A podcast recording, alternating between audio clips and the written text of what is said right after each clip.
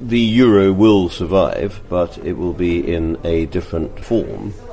Euro přežije, ale bude vypadat jinak. Bude to kompaktnější a stabilnější měna. Některé země ho ale budou muset opustit, především Řecko, předpovídá David Marsh. Je si vědom toho, že odchod z eurozóny by byl velmi nákladný. Kdyby Řecko zavedlo novou drachmu, její hodnota vůči euru by se okamžitě hluboce propadla. Pro občany by to znamenalo znehodnocení úspor, řecké banky by přes noc skolabovaly. Jiná cesta ale podle Marše není. The reason why they would exit would be because the Greek pro odchod z eurozóny se rozhodne sama řecká vláda, je přesvědčen Marš. Řeky tedy z eura nikdo nebude vylučovat. Prostě sami poznají, že jejich hospodářství v rámci měnové unie se silnějšími státy nemůže prosperovat, že není konkurenceschopné.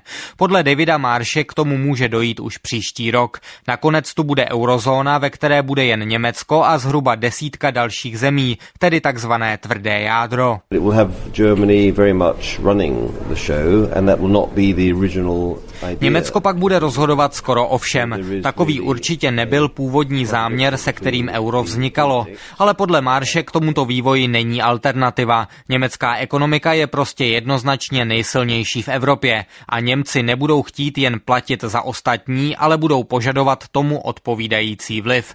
A co by mělo za této situace dělat Česko? Máme se snažit o přijetí eura? Well, the, the Czech Republic should talk about it a great deal and make all the right noises and be very pleasant towards people in Brussels. Česká republika by o tom měla mluvit, ale rozhodně nevážně uvažovat, tvrdí Marš. Splnění všech kritérií pro vstup je podle něj v našem zájmu, protože to zajišťuje správnou hospodářskou politiku.